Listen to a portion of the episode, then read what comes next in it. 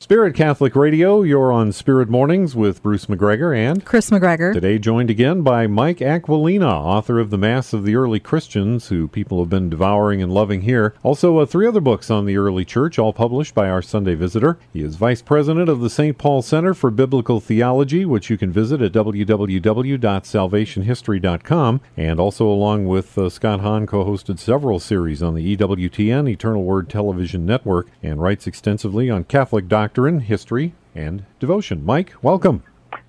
Well, thank you for so many so many kind words. Well, we just heap the accolades, and then we get into the catechesis. And then we make you work.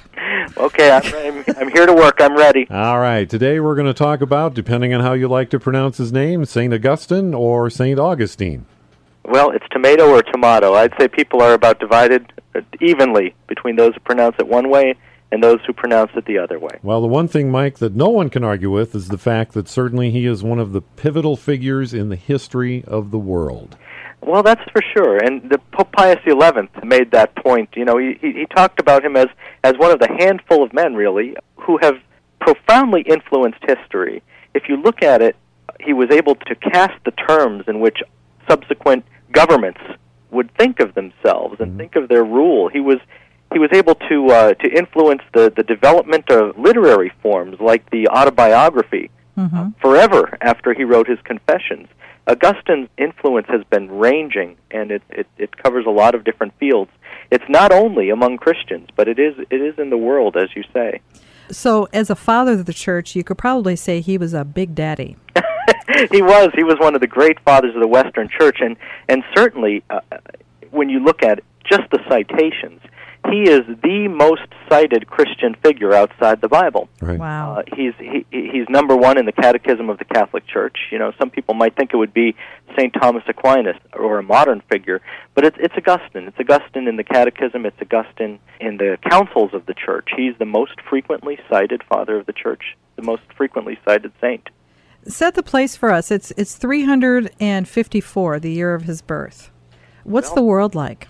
What's the world like? Well, uh, the world is in is in uh, great turmoil because it's not that long since the empire um, has accepted Christianity. There's still a memory of persecution about, but by the time Augustine comes of age, it, it's a very dim memory. The old mm-hmm. folks can can think back to those days, but by now the, the the empire has pretty much settled into a Christian groove there was a little bit of a hiccup at, at the time of uh, Julian the Apostate. He tried to restore paganism, mm. but it didn't last very long and it didn't succeed at all.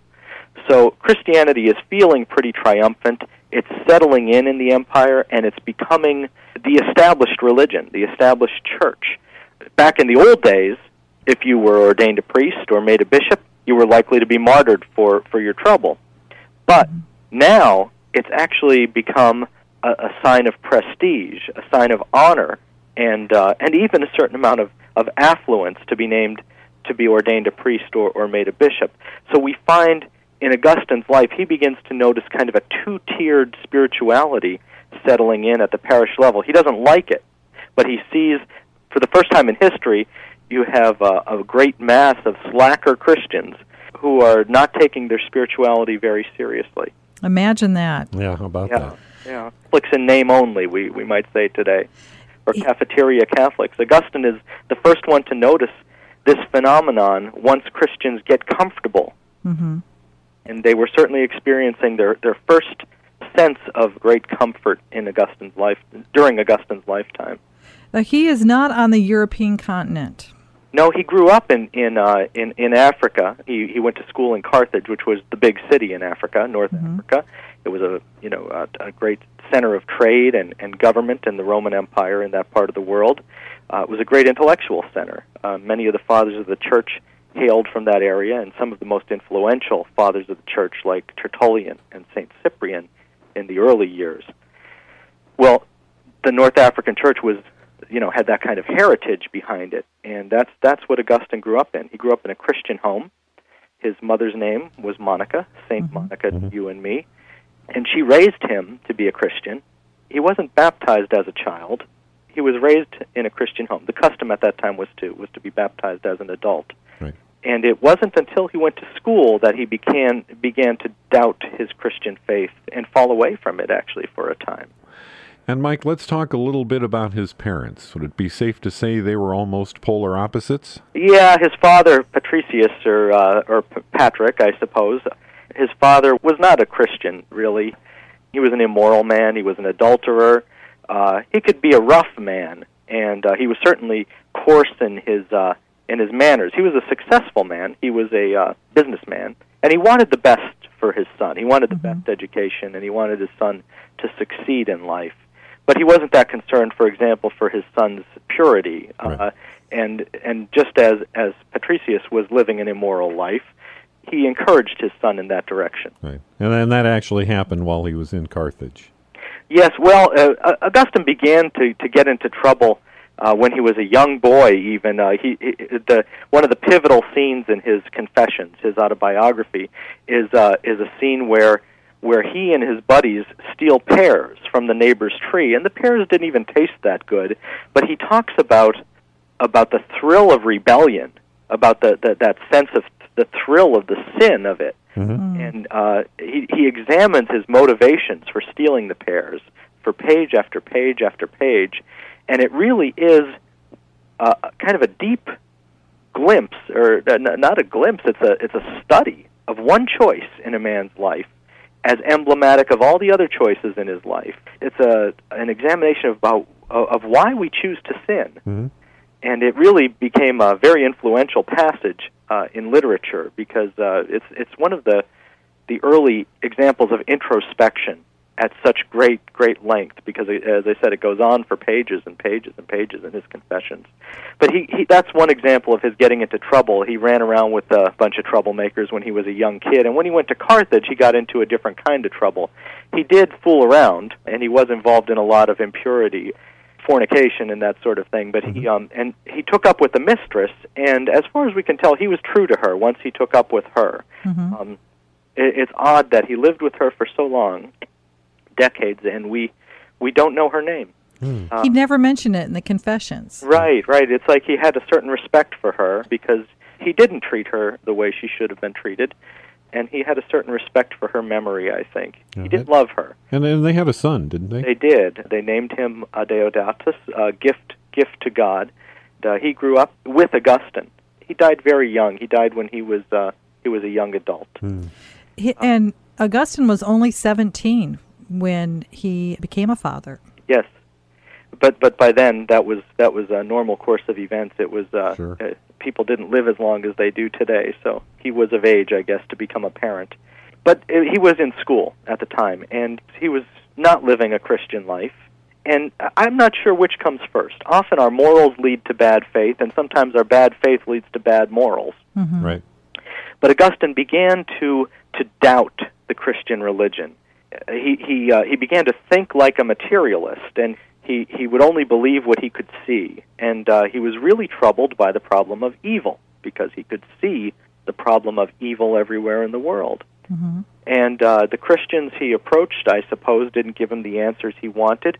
So he began to be attracted by, by this kind of New Age religion that was going on at the time, which was kind of a mishmash of, of all the world religions. It was Mhm. called Manichaeism. It was named after its founder, Ma- Mani. But it involved Persian religions and Buddhism and Christianity and Judaism, all kind of put in a pot and stirred up Mhm. but it looked at all of uh, reality as struggle between f- the force of light, which is God, and the force of darkness, and these this struggle just goes on and on and on. It's it's it's a kind of dualism. It also took a very dim view of the created world because the created world was made by the dark side in order to trap the children of light to their souls. So, uh, uh, uh, for Augustine, this was answering the problem of evil. Okay, I see now. I'm this child of light who just got trapped in this uh, this material world of darkness. Well, he was attracted by Manichaeism, but he never really gave into it. He was never initiated into it. He hung around it for a long time and was influenced by it uh, for a time, but he never he never went all the way in. And so a lot of people say he never really left the Christian faith. He just um, dawdled in the vestibule for a long time. Right. Kind Man- of stood back. Yeah, Manichaeism, it, am I wrong, uh, Mike? It looks a lot like Gnosticism in, in some ways. Yes, I'd say it's a species of Gnosticism. It, it, it was influenced by the, the Gnostic currents that were running everywhere through the ancient world. This was one this was one man's take on it, Mani, Mm-hmm. and it was probably the most um, successful in organizing its forces and organizing its doctrine and in evangelizing the ancient world.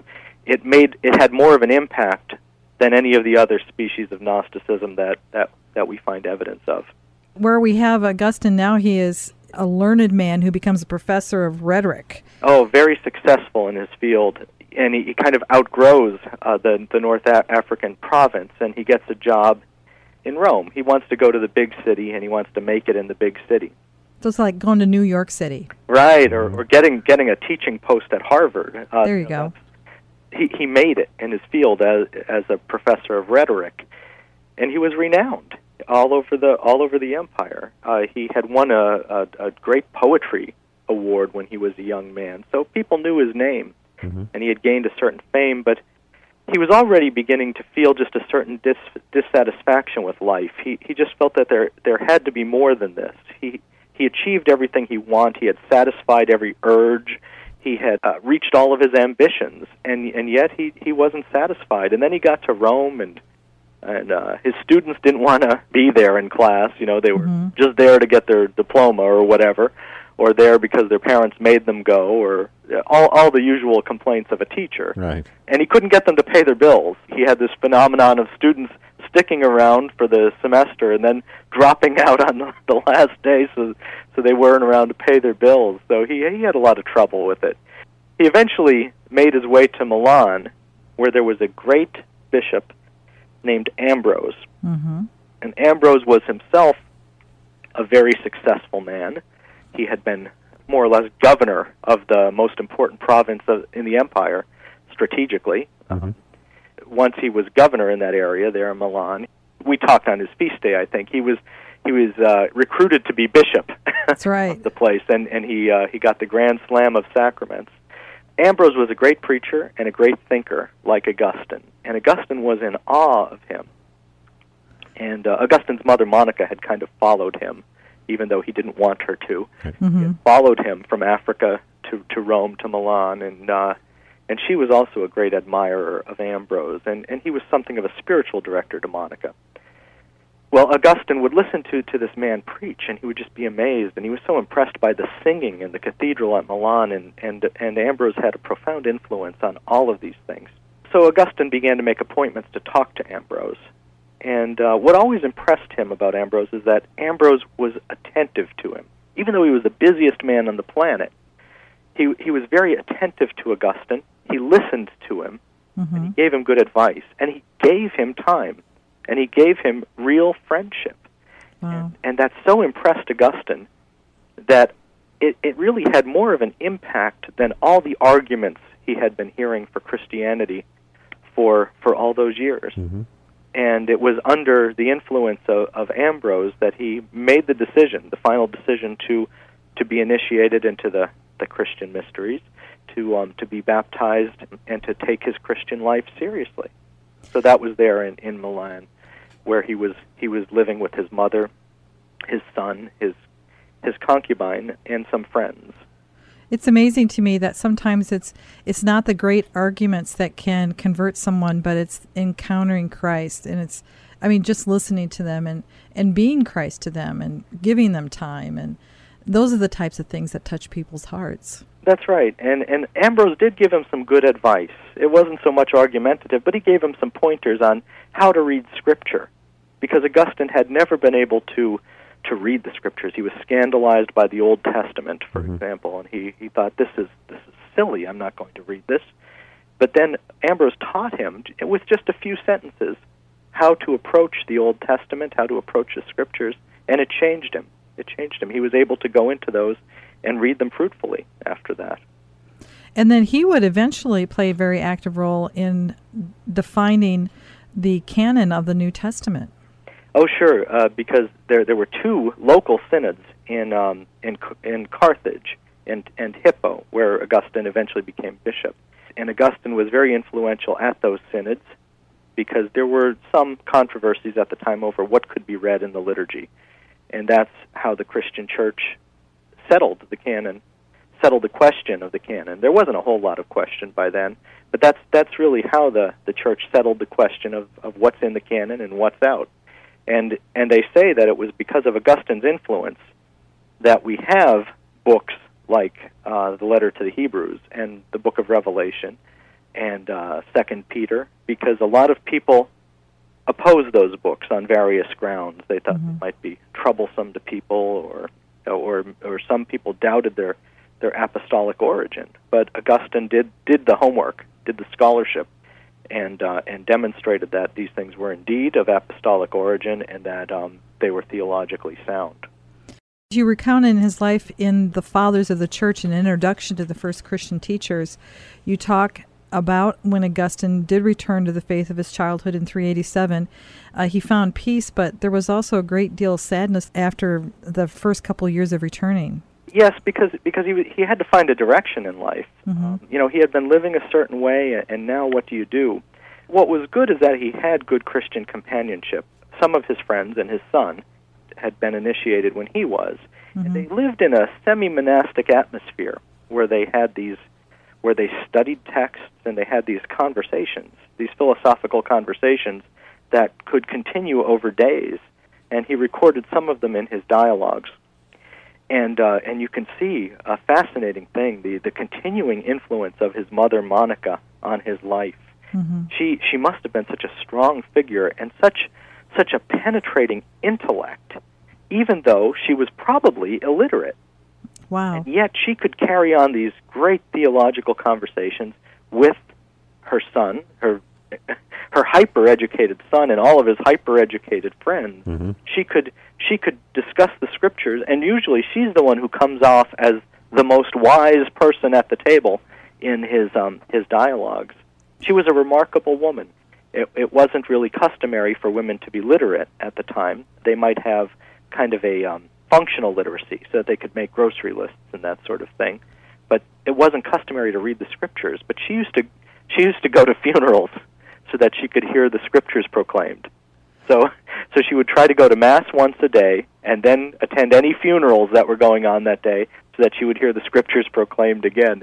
Wow. And this was her way of getting her scriptural fix several times a day. It, Amazing. it's uh, You got to honor that. yes, yes. Well, and he does too in his Confessions, as you point out, it's probably the ancient world's most famous eulogy.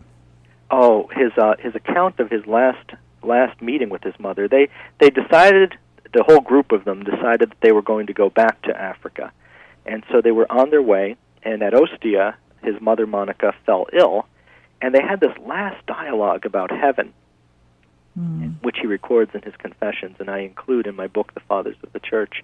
And it's a beautiful, beautiful dialogue between mother and son, and you could see that she's still teaching him. Uh, You know, as an adult, she's she's still teaching her little boy, even though he's the greatest theologian, uh, maybe whoever walked the earth, and uh, and and uh, and she's bringing him up in the faith still. What's uh, what's what's gorgeous and Catholics Catholics will appreciate it is that that his last re- her last request to him is that he remember her at mass. Mhm. Wow. Remember her Yeah. when he's at the altar, uh, because he would be ordained uh, as a priest and, and he would be saying mass. So she wanted to make sure that someone would say mass for her soul. Oh, that's that's so tender. Yep. Yes. Would you say that St. Augustine was one of the original moral theologians? Well, that's the amazing thing. He he was a moral theologian. He was a dogmatic theologian. He he was he was everything. His he, he did a great work of political philosophy. If you look, you can look at the City of God that way. But you know, he was he was interested in the range of Christian thought. He did write an important work of on morals. I include a large chunk of it in my book, The Fathers of the Church Mm-hmm. where he really takes people from first principles on through, you know, the fine points of Christian ethics. He also um, gave us very early and and profound consideration of Christian marriage and and sexual morality.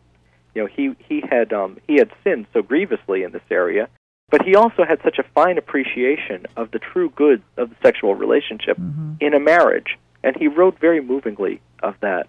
He did a lot of work in moral theology. He did a lot of work in in, in dogma.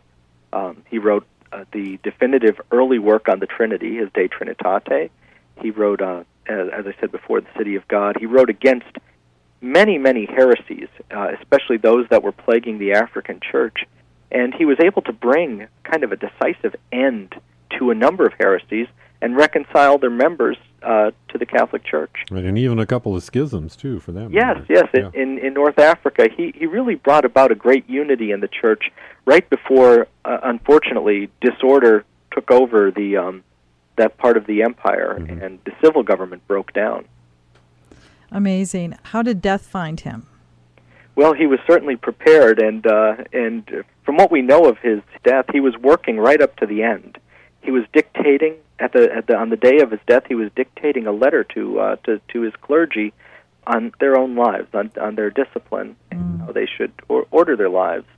They were facing a great threat at the time because uh, their city was under siege by the barbarians, and it seemed inevitable that uh, they were going to be on the losing end of this battle. That the barbarians were going to take over, Mhm. and it was going to be the fall not only of Carthage, not only of Hippo, not only of um, of their little corner of the world, but of the empire. It was only a matter of time at this point, Mhm. and Augustine could see that coming, and um, and so he he wrote the documents that were going to help the the church stay its course and think very clearly uh, through all the Middle Ages, and uh, they continue to be illuminating for us today. Absolutely. Marvelous, marvelous man, St. Augustine. And Mike, we want to thank you very much for spending time. We've battled the clock here. We could go on for hours. Well, I know. I feel like we've, we we we haven't even started talking about Augustine yet. Yeah.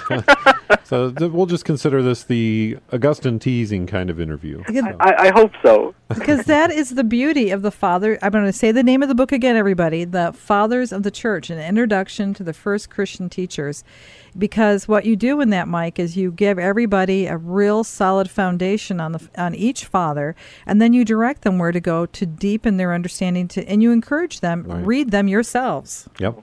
Get to know them Well, well, thank you so much for those kind words. The new edition of the book, and it's an expanded edition. It has more writings of the fathers and more writings of more fathers. So you Uh-oh. get that from my blog, fathersofthechurch.com. More fathers, more often. i like it Well, Mike, again, thank you so much. We deeply appreciate your coming on and sharing with us and our audience here. I appreciate the invitation. Thank you.